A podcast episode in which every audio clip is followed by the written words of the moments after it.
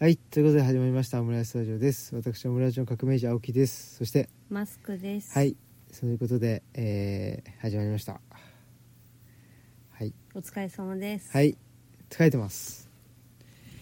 ですけど、まあ、うん、もう疲れてる、疲れてるというか、でも疲れてるっていうのはいいことですよね。いいことっていうか、もう言ってっていいことっていうか。あ、あ、そうだね。ううんん。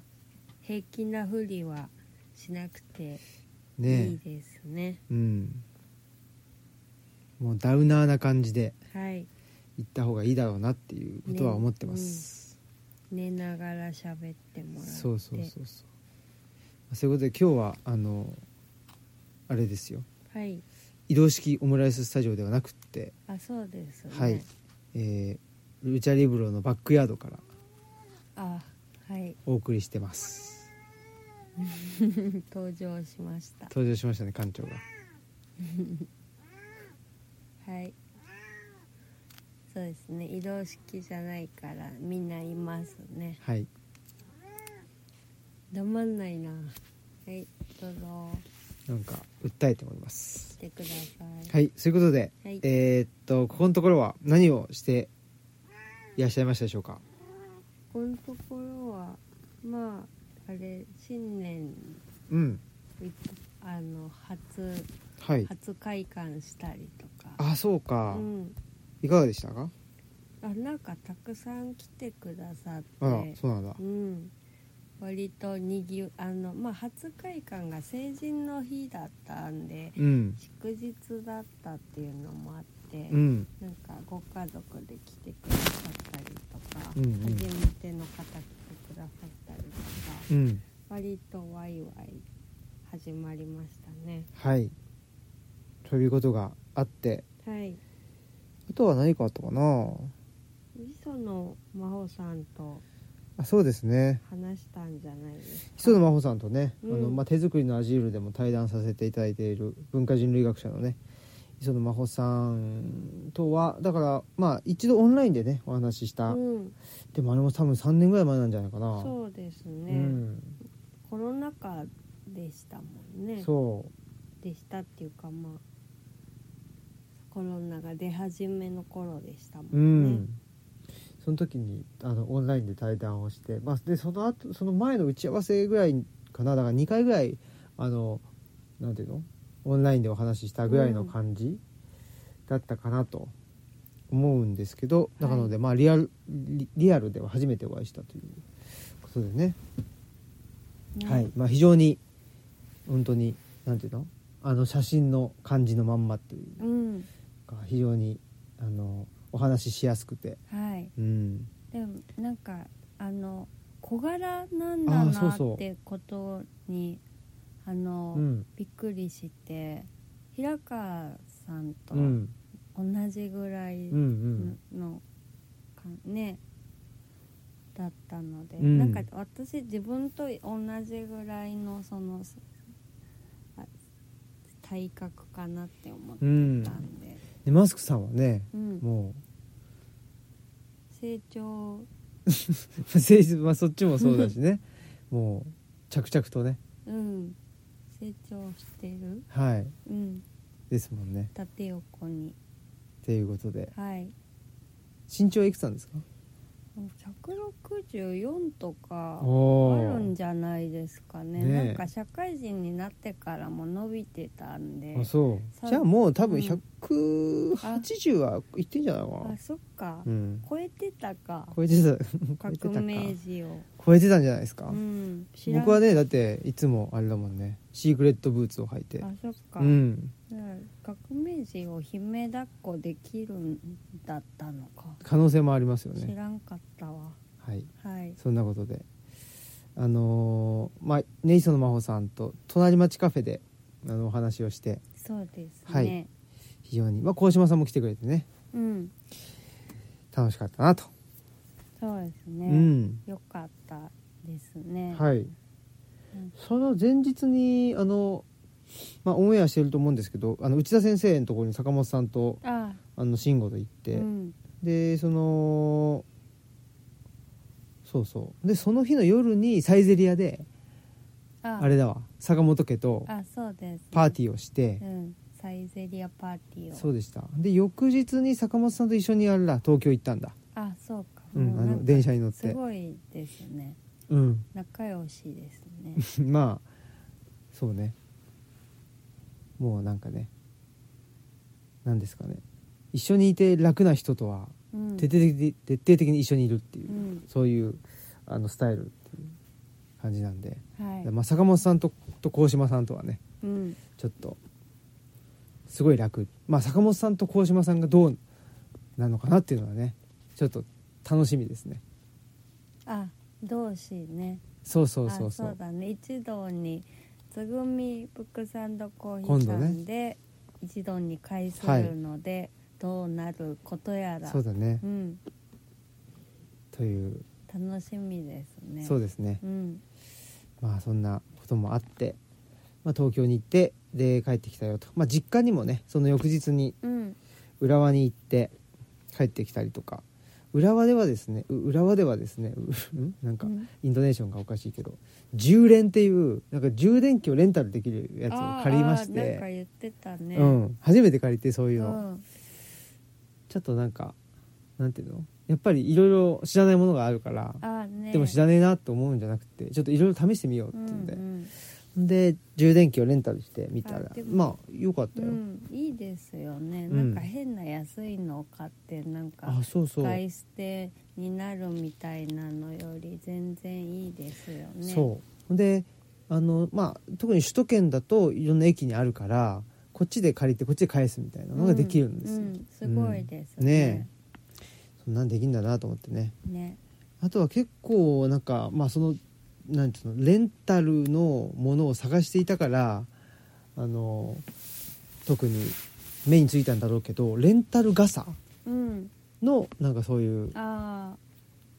マシーンもあって、あうん、あそういうことになってんのかみたいうんいいろいろありますよねレンタルなんか服をもうコーディネートして送っなへか貸してくれるみたいなでなんか多分月いくらみたいな決まってるとかへえなんかねうん、便利ですね、うん、はいはいということでねまあそういうあの都会のこともいろいろ知ってですねうんそんで帰ってきてまあなんやかんや今日に至るとはいいうような感じですかねそうですねまあ今日もちょっとねあの来てくれあそうそうた方とね少しつぐみさんでそれこそあの手作りのアジールをはいと出会ってくれて、そうですね、はい、でそこからいろいろあの本読んだりねあのオムラジオ聞いてくれたりしているという方がねはい来てくれたんででまああのなんていうの本当は僕夕方から外に出なきゃいけない予定だったんだけどうん朝のうちにその予定をねちょっと変更してたんですよたまたまね、だったんであの、まあ、夕方もあの予定がなかったのでで一緒に温泉とねご飯行きましょうっていうことで行ってきたという感じでそうですねうん楽しかったねですねなんかそう私もななんだろうフォールのミシナさんからもお話聞いてたし、あのつぐみさんからもお話聞いてたんで、わあ会えたみたいなそっかそっか私お会いしてない、あうーん、買ったんですうよ、んうんそうそうそっかそっかまあそんなことやらですねあとはあのえーっと犬飼さえさんっていうねはいさえさんあの、えーっとアーティストのうん方のラジオにちょっと出させてもらって、まあオンエアいつされるのか果たしてオンエアされるのか分かんないですけどそもそもね、まあ、非常に面白いほんあのお話ができたのでうんやっぱしなんていうのかなあのー暴力っていうかねうん権力というかそういうものっていうのはまあ僕は人間誰しもに備わってるとうんいうふうに思っていてでそれをまあなんとかコントロールしながら生活しているうんと思うんですけうど、んやっぱそれがその閉鎖的な空間であったりとか何かまあなんていうのかな、えーまあ閉鎖的な関関係性とかね、うんそういうのにあの追い詰められてしまったりするとやっぱりもともと自身の中にあったそういう権力とか暴力性みたいなものがほ本当は出したくないのに、あのー出てしまううんということってやっぱり往々にしてあるなということとかもねお話ししてでまあそのサエさんが留学してたそのオランダうんとかだとなんかカーテンがないっていう。あねそそれなんかあやっぱりそうなんだなと思ってなんか漫画で「グッドナイト・アイ・ラブ・ユー」っていううん漫画、あのなんかあの、まあ、日本人の青年がヨーロッパのいろんなとこを旅してでオランダにも訪ねるんだけどやっぱりお家にカーテンがなくて、あ見えるのいいねみたいな感じで、あの思うっていう場面があって、うんあやっぱりそれであの一般的にそうなんだなっていうことを、ねそのお話聞いて、うん、知りました。えねえでもあのどうしてそういう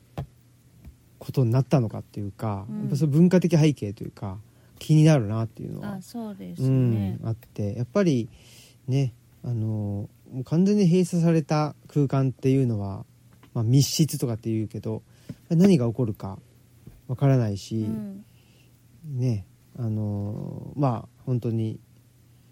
何ですかあのダウンタウンのねあの松本人志氏のあの今の報道とかもありますけどうん、やっぱしちょっとねそうです尋常じゃないことをするっていうのはやっぱりその何あの公の空間とかではそういうことはやっぱりさ、そまうですあのねロビーではそれあ、しないでしょっていう、だからまあ人からどう見られてるかっていうその眼差し、うんっていうのはあのまあマイナスのこともあるんだろうけどあるんだろうけどっていうかあるんだけどやっぱりそういう意味でその自分を自分として保つといううか、んそのためになんか眼差しっていうのをなんかまあ利用するっていうかな、あねそれはすごくあの大事なことそうな気がしますけどね。ねなんかよ弱いことを前提としてるのかなみたいな気もするというかまあやっぱり目がないとそうなっちゃう弱さがあるってなんか認めてるのかなとかほわんかとんないオランダがああそうそうあああああねわかえいどうなんでしょうけどかねそういうことそういうことだったらいいなとは思うけどうね。んうんまあ、なんかもうちょっとその話知りたいなってうん思いましたそうですねうん、はい、まあ、そんなことでちょっとねあのオランダも気になってるというそうですね私さえさんも気になって、そうですね、うん、お話ししてみたそういですねそれはねあの僕と,、えー、とお二人であの、ね、話したのでまた今度はねちょっとマスクさんも含めてはいお話ししましょうという感じになっておりますはい、はい近況としてはそんなとこですかね、はいなんかありますかうーんあえっとあういうんえっとちょっと不完全な師匠の、はいあの今後トークがうんちょっと内定うんしたからうんうん嬉しいなっおうて思うはいはいいいですねうんいつこれちらっといオムラジのいいんじゃないですかリスナーの方には言っていいでうすかんね、そうぜひじゃあもうあの全然話はまだ固まってないからあれですけどまああのねいどどうなのかなダメかなダメかないやわから ないまあちょっとじゃあうんぼやっとうあんれしとけば、うんそのどこでやるかっていうのがねあそうです具体的にななりすぎないようにしたらいいんじゃないですか、うんじゃあえっとまはあいちょっと本当にじゃあぼ全部ぼやっとさせられるんですけどうなるかってちょっとじゃあはいじゃあちょっと試しにお願いしまやだわすそういう3月の前半の方はでございますねはいあの多分関東方面で、うん。すごいぼんやりしてるな。多分関東方面。関東方方面で、うんうん。私が、はいはい。あの不完全な師匠うんの表題エッセイで、うん。引用してるあ、すごい。あの人とああ、ボルヘスだ。違うすごい なボルヘス降臨するんじゃないですかうんボルヘスが、イタコさん呼ぶんですか、まあ、違うけど、うん、不完全な師匠に非常にあの関係が深いあそうですね方とお話しすることができるようになってきる予定であると、そうですねあの多分そオうですねムラジでも本とかも紹介したことあると思いますねもうあヒのヒントがそうですね出てますね もうすごい本本ねあの愛愛読はい 愛読、あいあや愛読気持ちが悪いんだよいいですね愛読してるはいそうですよ本当に方ねです本当にいやなねそんなそうこでとすよになるとはね思わなかっえたけどありがたいですね一人に向山 さんものう言いもう言っちゃってるようなもんですけどねありがたいですねはい本当にはいそしてえっ、ー、とはいそれが3月の上旬はい、ねはい下旬ははいはいあの下旬中旬ぐらいじゃ中ないかな旬、うん、中旬はあのいつものはいあのファンタジーの会おでお世話になっているはいはいあの方と、ああのファンタジーなき男ことです ね、はいとあの関西ではいお話しします。あわかりましたのちょっとはい、ねお雑煮が白みそうな感じのとこかなそうですね。ねそうそういうちょっとおオーバーツーリズム気味じゃないかと言われているそうですね、はい あの奈良何よなのこの わかんない奈良より見せ方がうまいうあまのい町ことでおなじみのはいお話しはいはいすると思います、はいまた決まり次第ねで、はいおあ4願いします月もね4月もあり4ます月よの上旬うも、んこれは平日ですそうですね、はいこれはもうあの今までのは土日なんですそうですね、はいオムラジの長老のはい方とそうですね3人ではいはいお話ししああます、はいありがとうございますはい私とねそうですね、はいそんな予うん定がこれ大阪あ大阪じゃないわ関西です 関西で、はい言ってからぼやかすっていうこれは多分うん文体論はいはいそうですとよいう、うんはい、ことになるかなとそうですよその方がねあの不完全な師匠の文体についてをねそうですねツイートしていただいてたっていうことそうでですねなんか3回ぐらいね、はい言ってくれる3回ねそうそうそうから嬉しいな嬉しいっとて言って言ったらはい、ね、おいいよと快諾してくれたんでありがとうございそまうす、そうボルヘス がモルエスさんがボルヘスですよももうボルエうスボルヘス並みの人ですよそうですねはっきり言ってはい地の巨人いだやもうからねだからねちょっといじってる感があって まずいけどダメだダメですよダそれはメだ、はい、はリい、スペクトがそうですよはいはいまあそういうことでね、え3回にわたってそう不完全な師匠、はい、トークイベントが急に決まりましたはい、はい楽しみでございますですねはいはいよろしくお願いしますお願いしますはいということで、はいえーまああとはね不完全な師匠をねあのあそうもうすでにはい仕入れていただいてそうですね非常にあの嬉しいコメントとコメントとともにねそうですねはい、あのー宣伝していただいている方方もいらっしゃいますし、そうですねありがたいよとなんかそうですね、はいトンガさんそトうンそうガ坂さんとか、ねシーンさんとか、うん、トイブックスうんうんさんも入れてくれてたりうとか、ん、まあ入れてくれてるところで言ったらもうねものすごくあれなんですけあどそうそうですね、うんでもまあごその中からねたくさん入れてる中からまあご紹あ介まあそりゃそうですよ、うん本当に本ってたくさん出てるからねそうなんです本当に僕はでもあれですよあのツイッター現 X うんですか言いたくなさそうまああのねあれで言うと、えー何を 知ったか忘れちゃったよ、、うん、そどのどうしたどうした嫌な顔の方が優先されちゃってあの何の話なんだっけな不完全なあそうそうそう、うんそれでまあだから本当にねあのたくさんある本をの中で特に紹介してくれてるっていうのはまあわかんない全部紹介してるのかもしれないけど あのでもね大変じゃないですかそうですね、うん、それをねうんわざわざやってくれてるっていうのはもうそれだけでありがたいなっていうことですよ本当にうん本当にうんありがとうございますとねいうことですねうん、そしてああのーこの前のね磯野さんの時に、うんその大マリさんがねあはい大大ママリリココささんんが、うんあの聞きに来てくれてで、まあ、大マリさんとは来月2月かなあ隣町、そうですねうん、カフェで話すんですけど、うんその大マリさんが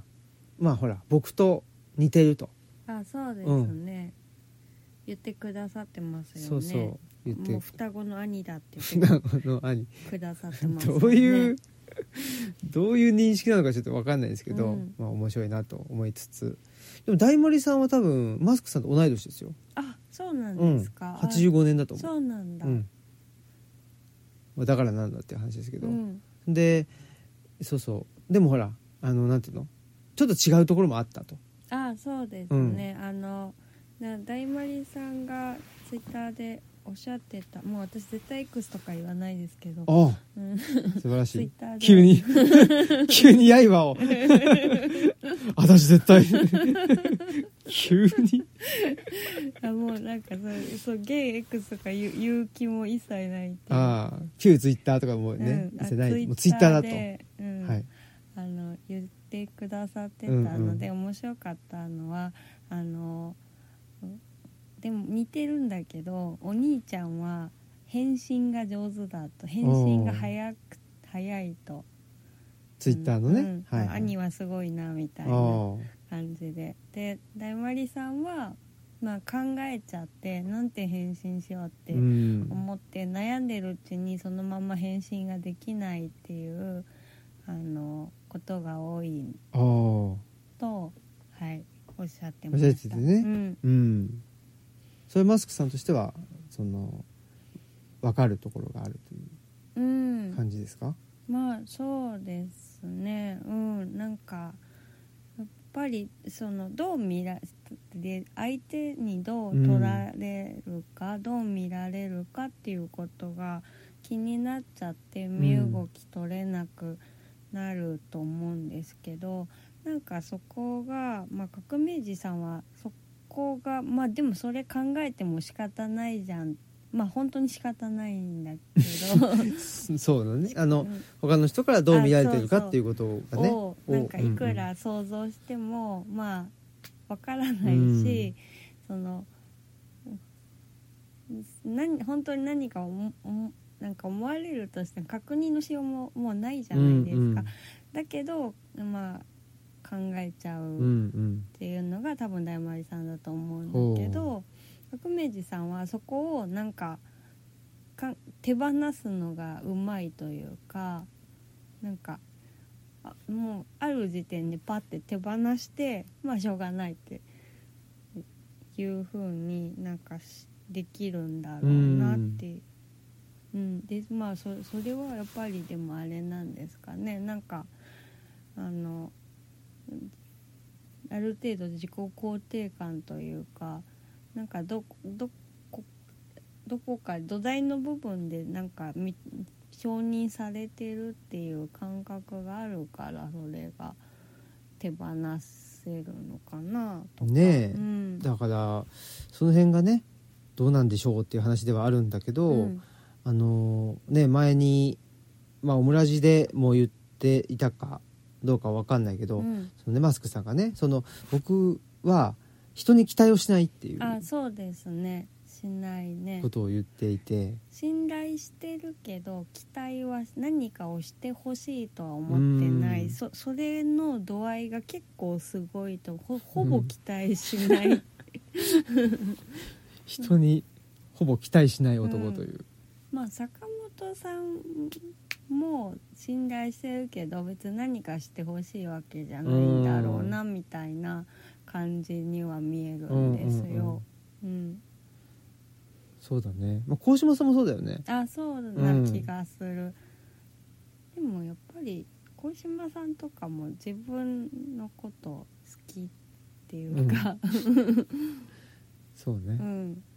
で僕自分のことがす、まあ、好きかって言われるとどうなんだろうっていう別に積極的に好きじゃないですよ、あうん、うん、でもでもねでもなんていうのあの人にあの人っていうかあの誰かに嫌われても大丈夫っていうのは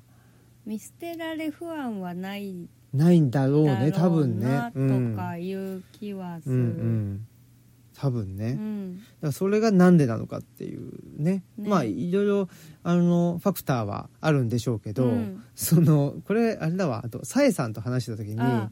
その前に本の入り口の時うにん話したんだよね、その竹俣さんとかも結構その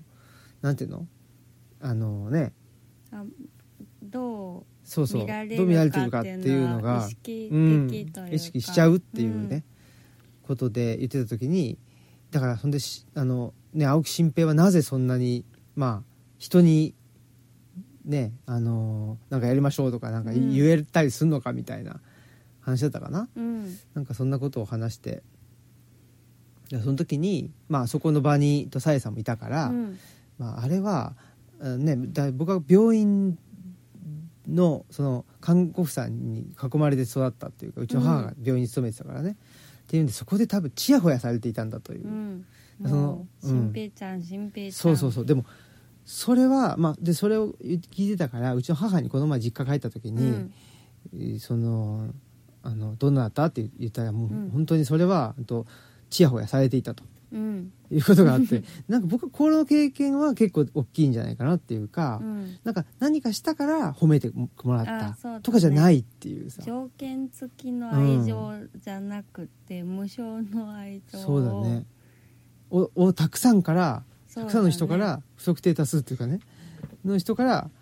受けてるだから看護婦さんだけじゃなくて患者さんとか、あそうだうよねん、からも受けている。うんっていうのはやっぱり大きいのかもしれないなそうですねそれは本当にかぼちゃんを見ててそうそうそうかぼちゃんね見てると思うんだよね、うん、そうちょっとねかぼちゃんはもうあごめんねお起こしちゃ ったかぼちゃんはそのお客さんのところに出て行って、でうんみんなになんかい不特定多数の人に「可愛い可愛いって「今日も可愛い可愛いって言ってもらってましたけどっていう経験をしてるからなんか人に近づいていく時も私のこと好きでしょってうん思って近づいていってるなっていう感じが、そうだようね、んだしなんかまあ猫が苦手だったりとうか、ん、すする人に対してはさ一回は行くけどもうそれ以上行かないみたいなさ、あうんうんそれもある意味さもう手放してるっていうかあねそうあそうこいつはいいわっつって、でなん か行かないっていうねでまあそれってねなんか相手にこう思われたいとかも、んやっぱりなんかちょっとコントロールしよう、うんうんコントロールできないものをコントロールしたいなんか欲望みたいな、ああうん相手にこう思われたいってこと相手の気持ちをコントロールしたいっていうことってことかなあもうあるしそそれか自分をまああのか過剰にそこにすり合わせて生きでもそれは無理自分、うん生身の人間だから無理なんだけどでもそれをなんかできたらなんかもう自分をすものすごくへ変化させうてーんしまいたいそうだみねたいな欲望それを手放せるかどうかっていううんところでなんか根本のところでしっかりなんか誰かに愛されてるっていう感覚があるのはなんか強いのかなってうーんいうのは思うなんかねうんかぼちゃん見てるとねあかぼちゃん 見てるといや本当にこういう風に育ったらこういう子になるんだみたいなだからなんかつ本当強くてなんだろうこっちがそのアクシデントでうん足がボーンって当たってしまったとかで、あなんかすごいあのびっくりしたり傷ついたりするかなって思ったら何も気にしてなくて。うんなそんなわざとそんな私を蹴る人間がいるはずがないっていう、うん、確かうんに、だからああーすごいそうだよな強いなっていやだからその強さってそういうものかもしれないですよねなんていうのかなその相人との競争に勝つためにうん何かね能力があるとかっていうのを強さとかスキルがあるとかって、うんなんか言うけど本当の強さっていうのはねなんかその人の悪意みたいなあのそをうだねなんかまあわざわざこっちから迎えに行かないっていうあかそうだね悪意が向けられていたらそれに気づいてその場をさっと去ることは大事なんだろうけど、なんかね取りに取り行っにちゃった行くりっすていう、るうん、でしょとか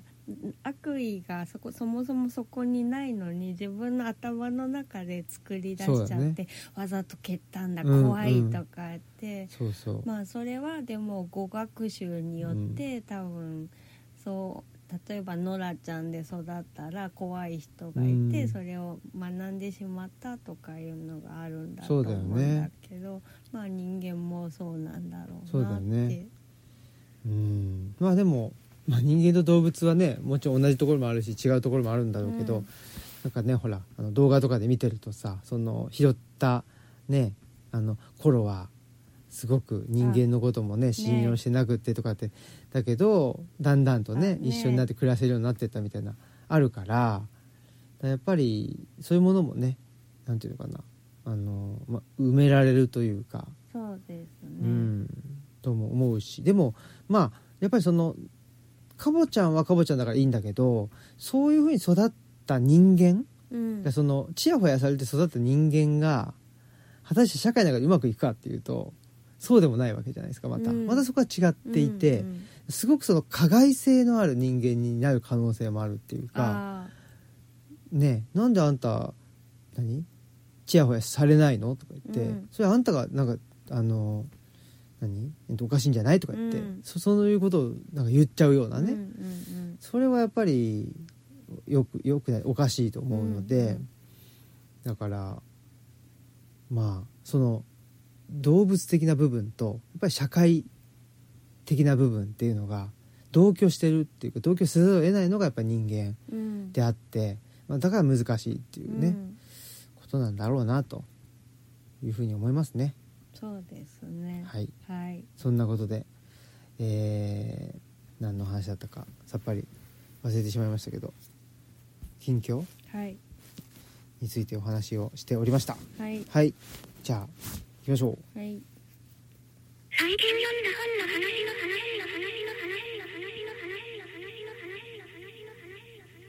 話はいそんの話の話の話の話の話の話の話の話の話のなことで最近読んだ本の話の話はいなんですけど、い、かがですか最近読んだ本おをちょついにちょっとだけ8月の光を進めまして、はい今年中には読みたいなとすごい頑張っておりますはいえっ、とあのーね前回ちらっとなんか謎の人物の話が急に始まって、うんなんかそれで読めなくなってしま ったそんなんあったっけ何も何も覚えてないなえーかとジあョりまーしたっけクねリスマスとそはいはのいやそれは覚え屋てるわ敷の女がはいなんかまああのそういなんだ付き合い始めてほうほうっていう話だったなと思ったらなんか急にキャルバンキャ違うキャルビン・バーデンの話になったからこれ誰あーと思ってでそれがまあどうやらあの屋敷の女主人のおじいちゃんの話へえみたいっていうあのこ急に行くんだねうん、こあんであのどうやらそのベッドでジョー・クリスマスに、うんあの話してんですよそはいの女主人が。ほうほでそその内容だったんですよあーちょっとそれがちょっと分かんなあくうじゃあそのうちのおじいちゃんはねっていう話をしているというあそうそうそうはいはいてでなんかここのまあちょっとそのいろいろあるんですけど、ほとりあえずおじいちゃんもなんなんだろうなんかう、うん、ちょっと強狂心的なほところがうはあい割と偏った狂心的うんうん人だなっていうななんだろう1年前にカトリック教会を捨てたのは息子の魂のためだったと言い出した生まれて間もない息子にキャルビンはニューイングランドの先祖の信仰を吹き込み始めたとか言ってほで最も近くにユニテリアン派の教会はなかったしあってもキャルビンは英語の聖書が読めないとか言ってでもなんかだから自自分なりになんかあの息子に、うんあの教えを解き始めたってういうのあがえちょっとなんかハイタワーとに似てないみたいなちょっとなんかあハイタワーっていいなハイタワーはあのね自分そのなんだ聖書の教えと自分のおじいちゃんの南北戦争でのあーなんか活躍の話がごっちゃになったうんう教んえを教会で説いて不評を買った、ああの人の話ですけど、うんあのそれとちょっとなんかこの人似てんなと思って、うんうんなんかがぜんおじおじいちゃんにちょっと興味が湧いてしまうおじいちゃんなのかひいおじいちゃんなのかちょっとわかんないんですけどあその 話もその話も大丈夫かな頑張りますちょ はっいと把握します、よろしくお願いしまはすい、でもそういう、はいまあ、あのとりあえず女主人のあのし親類の話であったっていうことは、どんどんぼやけていってしまいましたけど またね大阪って言って関西っていうみたいななりましたけどはいそれをあのなんとか読み進めようとしてるよっていああ素晴うらしいですね話でしたはいはい楽しみにしておりまうす、んはい僕はですね、はいえっとそういう意味で言うとあの公文社古典新訳の、えっとマーク・トウェインはいトム・ソーヤの冒険をあ読みましたよ古典ですねうん面白かったですよめちゃくちゃトム・ソーヤの、まあ、トム・ソーヤってね名前はもちろん聞いたことあそっうたんだですけど、ねトム・ソーヤの冒険って、まあ、もし読んだことあったのかなかったのかちょっと忘れてたんだけど、うん、これでもってうん児童文学児童文学なんですよ、ううんんちょっとファンタジーの回で児童文学の扉開いたんですかねそうだね、うんそれはあるしあとは町場の米中論で、うんやっぱりマーク・トウェインっていう人があのアメリカの、まあ、近近代というか、まあ、アメリカ自体がすごい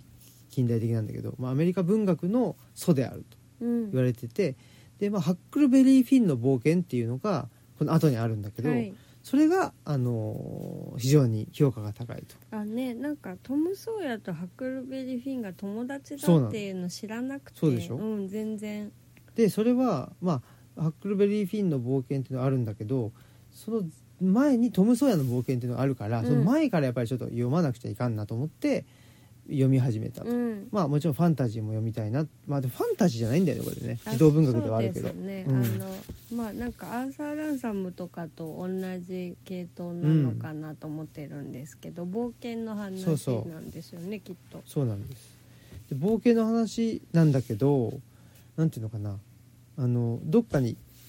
出かけていってその例えば「西遊記」みたいにうんずっと冒険してるってわけではないああ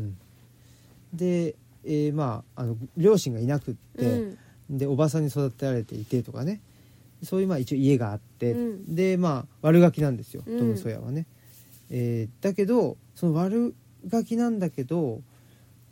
まあハックルベリー・フィンうんっていうまあ親友なんだけど、ハックルベリー・フィンが出ることによってトム・ソーヤって、まあ、確かに悪ガキだから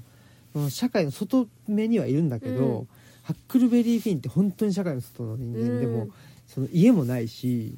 なんかそのまあお父さんがあれなんだよねなんかまあちょっと悪いやつでおうでそのお父さんが出てっちゃって、うんでよかったよかったって言ってるような感じ。モモみたいな感じももモそうかモなうんも個人からも出てきちゃった、あーまあわそうだ悪ねではないんだけそうだどね個人からはまあ社会のそそ外うに完全に社会の外の人なの、ハックルベリー・フィンはね、まあ、あとそういう意味では確かにとモモもうん一緒で、なんだけどなんていうのかなやっぱりこのモモとハックルベリー・フィン今そう言われてみて比較すると、モモってさやっぱ葛藤がないじゃん、あねえもうこれだってうん、迷迷いが、いがないんだよね、うんでもハックルベリー・フィンってなんかなんていうかな、まあ、迷いというか、まあ、ちゃんと弱音も吐くし、うんそのうんなんていうのかななんかねトム・ソーヤに「盗賊団を作るぞ」って言って、うん「いいね」っつって「入れて」って言うんだけど、ちゃんとしてないやつはダメなんだよとかうん言われちゃったりして、あーでちょっとしシュンとしちゃったりとかねうんなんか「じゃあ分かったよじゃああのとちゃんとするよ」とか言ってそれとあれですねなんかももに対してちょっとムカついていたうん向山さんはハックルベリーフィンだったら友達になれるなれるかもしれないねねそういうところがなんか葛藤があるっていうところが、そうだねうんでなんで、ね、その盗賊団に入るのはちゃんとしないといけないんだとかって言うと、うんだってそうやって本に書いてあったもんみたいなのをトム・ソーヤは言うっていうその感じがいいんですよね可愛、いい可愛、いいっていうねまあそんなようなことでトム・ソーヤの冒険非常にあのおすすめですね、まあ、いくつものエピソードも入っていたりしてでも本当読みやすくってまあ次はハックルベリー・フィンの冒険を読もうと思うんだけどやっぱりしそのなんていうかな、まあ、文明の、あのー内側にいるとトムともう完全に外にいるハックルベリー・フィンっていうねこの2人が、まあ、いろいろ一緒になって冒険するっていうのが、まあ、面白いといううん、感じですね。いいですねそいつか読んでみたいなううんえっ、とねこれがねなんかまあちょっと面白いところを読むとですね、トムがねうん言うんですね、まあ、213ページなんですけどえっと「僕こういう風になりたかったんだ」トムが言った「毎朝起きなくてもいいし学校も行かなくていいし顔洗ったりとかバカみたいなことしなくていいしだってさジョー海賊は何もしなくていいんだよ丘に上がってお丘に上がってる時はねだけど世捨て人は違うよいっぱいお祈りしなきゃいけないしそれにとにかく面白いことなんか一個もないんだよだっていつも一人きりなんだからいうことおうを言うんですようんでもさこれってさハックルベリーフィンうん一人っきりなんですよあねだからなんていうのちょっとひどいよえねあっていうねえ子供は残酷ですねそうなのちょっとねでそうまあでトムはねまあそうなんですよいろいろね言うんだけどハックはでもやっぱりしまあ世捨て人では世捨て人っていうか一人っきりうんではあるんだけど、まあ、それが楽でもありうんでもたまにあのーなんていうのかな、まあ、ちゃんとしてないんだな俺はみたいなうんふうに思ったりもするという、そういうような感じで非常に、あのー面白い作品でした。うんはいトム・ソーヤの冒険はい、いいですね、はい読んでみたいですうん、うんであとはあのー関書房のねノートで、はいえー連載好評連載中の、えー僕たちの僕らのじゃない僕らのアメリカ 論いつも忘れちゃうんだよね僕らのアメリカ論っていうのをね白岩さんと鴻島さんと3人で連載していますうんでそれのあの最新号はあの私が書きましてはい非常にまあ苦労したっちゃ苦労したんですけど、まあ、南北戦争の時代について、あとははまあアメリカのそのデモクラシーっていうね、はい民主主義、まあ、自由と民主主義っていうことについて書いたと、まあ、ちょうどこのとそのマーク・トウェインが書いている時代っていうのも南北戦争のちょっと後の時代に、えー多分振り返ってえーこのぐらいの時代19世紀半ばぐらいかなうんのことを書いてるっていうことでねだからまあ結構あの差別的な部分はもちろんあるんあだーよね、うんうん南部で。うんねあのまあ、黒人のお人が、まあ、奴隷になってたりとかうんしててとかっていうのはあるんだけど、まあ、そこはね、まあ、じ事実でもあったんで、うんまあ、そういううーまあ、南は奴隷制がおあってで北は奴隷制がないっていう形で、まあ、それ人権的に見ると、うんなんか北の方が優れていて南の方が劣ってるんじゃないかっていうふうに見見えがちなんだけどまあ本当にそうなのっていうね。うんことも書きました。うんうん、っていうことですね。そうですねはい、まあ労その労働を奴隷にさせる国家ではなくなったんだけど、うん代わりにあそそのうですね移民に労働させるっていう国になったということですね。それはすごいなるほどと思いましたね。ねということで、うん、えー僕はそんな感じかな、はい、最近読んだ本はこれはいいですかあえっと私もう一冊、はいえっと、藤井渉さんのソーシャルワーカーのための汎有性学講座役立たずの歴史に抗う福祉実践現代書館から出ててこれは向山さんがうん編集わおなさったうん本ですねなんかその優優勢思想っていうのが、うん、なんだろうなんかあのえっと宍戸大輔さんの「道草」に出てきた人もなんかあの介護者の人でなんか自分はゆちょっと優勢思想だみたいなうんことを言ってるのがななんだろうエリート思考みたいなのを。うん優勢思思想って言ってたりとかあとなんかその人と喋っててルッキズムとなんか優勢思想を結びつけて喋ってるうん人とかもいてでななんかちょっと違うなと思うんだけどなんか自分も勉強不足で、うんうんこういうのが優勢思想だよっていう説明がちょっとうまくできないなと思って。うんでちょっと今勉強していて、うんうん半分ぐらい読んだっていう感じですね、うんまあでもこんちょっと前にねなんかあの話したけど、まあ、革命児さんがね、うんその進化論的なというか、うんちょっと衛生科学みたいなところもあるのが、まあそうだって言ってて、まあ、うんそれはすごい本当に納得というか。うんうん、だから今ちょっとはい読んでいるところででもこれうはんうんとても分かりやすくて、そうだよね、うん僕もこの本は大好きであのーいろんなところで使ったりつ使ったりというかあの参考にさせてもらったりうん、していてでねあのまあこの本読んでるしこの次のね「ルチャし続ける」では、ちょっと優勢思想とかあのまあ安楽死うんについてやっぱり扱わないといけないなと思ってうんういんて、でまあそれもあって読まなきゃなっていうう感んじで、はいねえなかなかだからさっきのその進化論の話でねうん言うとなんかそのなんていうのかなあのより便利になるとかより生産性が上がるとかよりなんかあの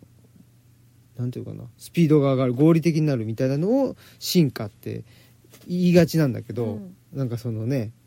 なんだろうねあのゲームププレイステーション4からと5に進化したみたいなさ、うんでそれはしそれは本来の,、まあ、その進化論的なあの意味で言うと進化ではないという、うんそれはね進化っていうのはその環境に合わせて、まあ、変化すうるんことでしかないから、そこに別にいい悪いもないっていうううんことなんだけど、そうですねでもなんかねななんだろう経済原理の中でもなんかそういう風に使う人っていますよねやっぱりなんかあの良くない店あの質の低い店は淘汰されるかうんらうんとかって言ったりする人もいますよね。そうだねんそうそうそれってやっぱその進化過程で残った方があの優れているって判断するってことなんでしょうけど、ねそうだね、んだからそうだよね進化過程によってその残った方が確かに進化はしてんだけど、うん優れているかどうかはあそうあのーだから環境がそうそうガラッとまた変わったらそう例えばなんか温暖化してうん暖かく、ん暑くなった環境に適応したなんか動物たちが、まあ、その時点では残るんだけど今度またその気候変動で急にガラッとすうんすごい氷河期が訪れたら、その動物たちはいなくなるわけじゃないですか。そうそう進化ってそういうもんで、うん、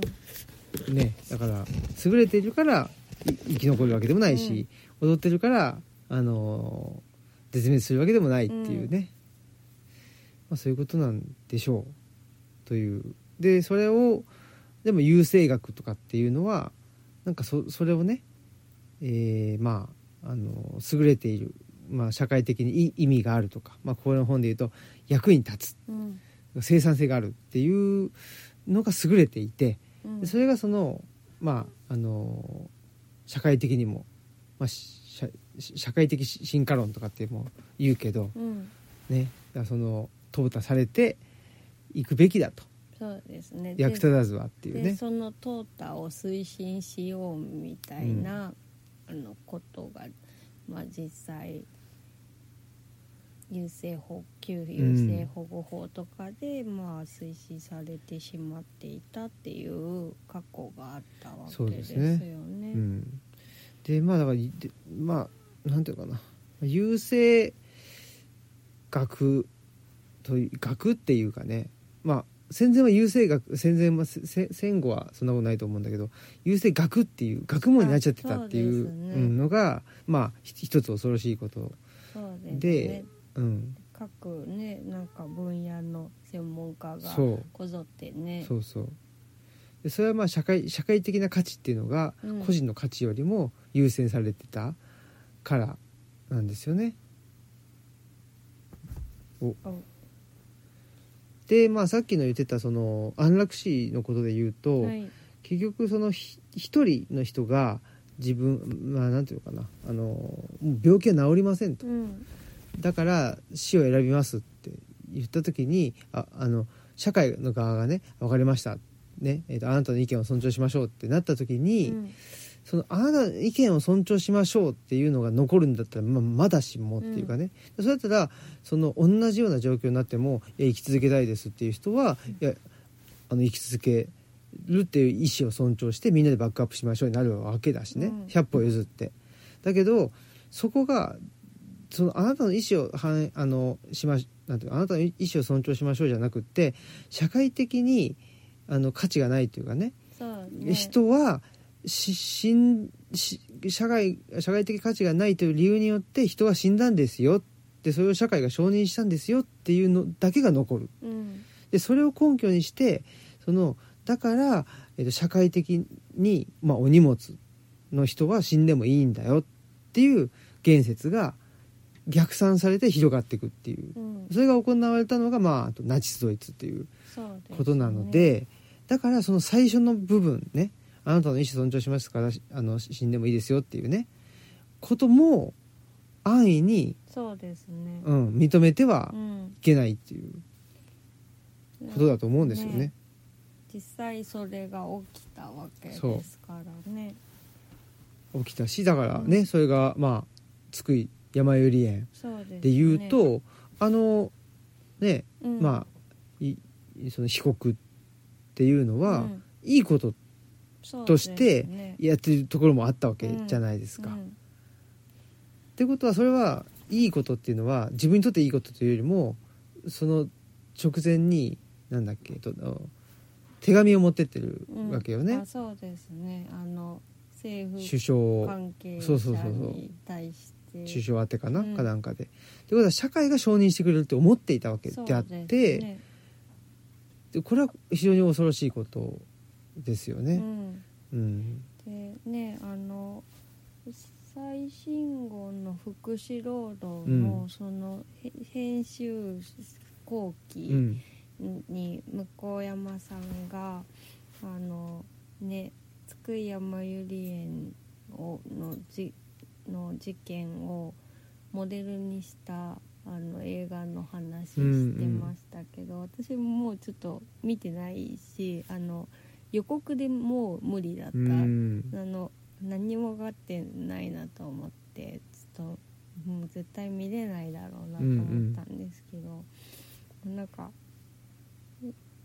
まあその施設でなんかひどい状況の中でなんか生きてて意味あるのかみたいな状況の中であのしょ障害のある方が、まあ、いるからじゃああの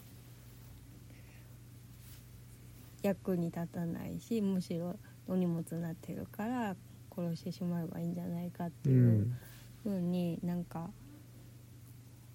そりゃ思うだろうみたいな誘導がうんなされてると思うんですよ、うん私はあの映画の予告を見る限り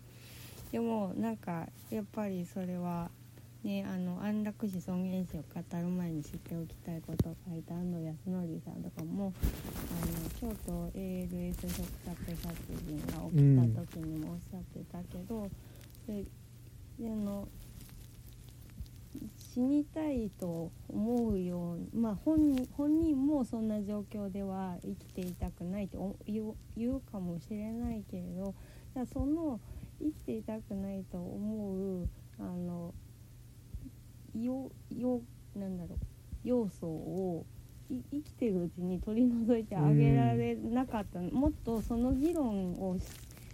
なんか全然足りてないじゃないかってなんで一足飛びにじゃあこの人は殺していいかこれ殺しちゃダメかっていう精神の話になるんだっていうことを言っていてまあそのだからあの、ね、施設の中でそんそんなあの虐待されてたりとかえんだったらじゃあそうじゃないあの状態にさせてあげられないのかとか、まあ、京都 ALS の嘱託殺人の話であれば入れ替わり立ち替わり介護者が変わったりとか、うんあと入浴の介助を男性がじょあの亡くなった人は女女性ですけど男性がやるっていうことが苦痛だったっていう,、うんうんうんそういうのをじゃあ女性に変えてあげられなかったのかとか、もうちょっとその介護者の入れ替わりが激しくないようにできなかったのかとかスケジュール管理を誰かに任せられなかったのかとかなんかそこの議論が十分になされてないのにやっぱそのかわいそうだから殺してあげた方が良かったよねっていう話になるのがおかしいってういうんはっきりと書いていてそれはすごくあの本当に激しく同意しましたね。うんうんうんねうん、えということで、はいえーまあ次のですねと「ルチャし続けるは」そのあたりのことをね書いていけたらいいなと思いますね。はい、はい、まああのーずっとね出し続けていきたいなとは思っているので、まあ、今回だけにね限らずあのテーマが別に連続するかもしれないし、あそうですうんね、まあ、まあ同じテーマをね、うんあのーずずっとやあのやり続ける可能性もあるし、そうですね、はい、ちょっとその辺は分かりませんけどそんな感じですね。はいはい、そしたらいいですかね。はいはい、わちゃちゃわちゃちゃちゃちゃちゃ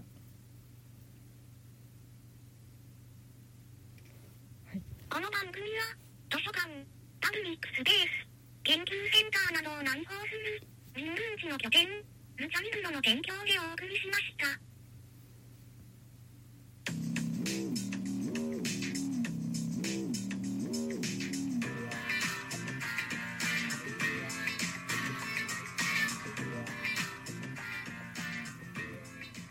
はい。ということで、やっぱりあのーなんでしょう、自分の、あのー加害性、やっぱりっていきなり話が合うかもしれないですけど、加害性に対してね、まあ、被害と加害って言った時に、自分の加害性に対してちょっとやっぱり、なんていうのかな、あのー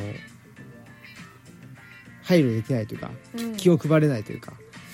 あの思いも思いが至らないという、やっぱそれはちょっとすごく片手落ちっていううん気はしますね、うんだからあのねだから僕がそのなんていうのあのひ閉鎖された空間とかうん閉鎖された関係において、えー、と暴力が発生してしまうっていうのは自分がそこにいてもそう自分もそうなってしまうだうろうと。んいうふうに思うのでだからあの悪いやつはもうそうそうなりやすいんだとか、うんいい人はそうなりにくいんだとかではなくって、まあ、自分は日々気をつけているがうん自分だったらそうなるだろうし、まあもうそうなったことも、あのーあるだろうし、うんね、その余裕がなくてっていうね、ことは思うので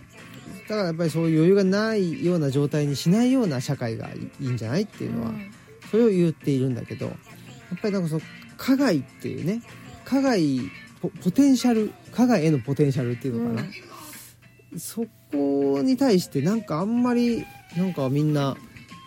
考えていないのかうんうんなんか被害者と加害者っていうのはすごくパッキリ分けたりあーそうですね支援者非支援者とかうねん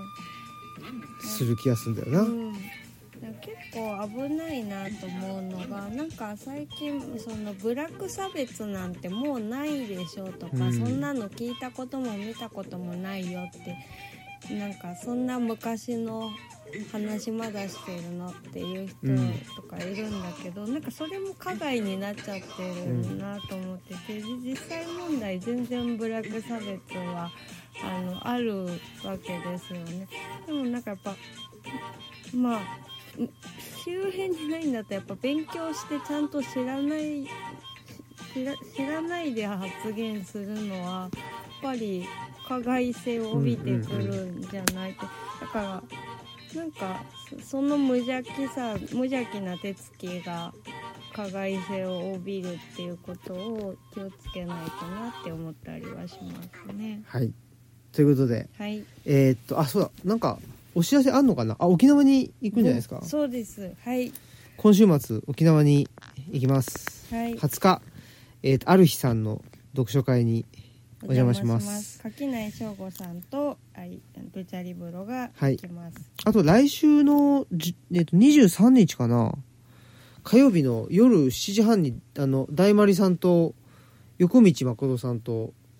あイベントに出るらしはい。いです僕が隣町。えじゃなくてオンラインあ、そっか。うん。オンラインです。はい。出る。でもちょっとよく聞いてません。詳しくは。ということで、えー本日のお相手はオムラジオの革命児青木と、マスクでした。さよならさような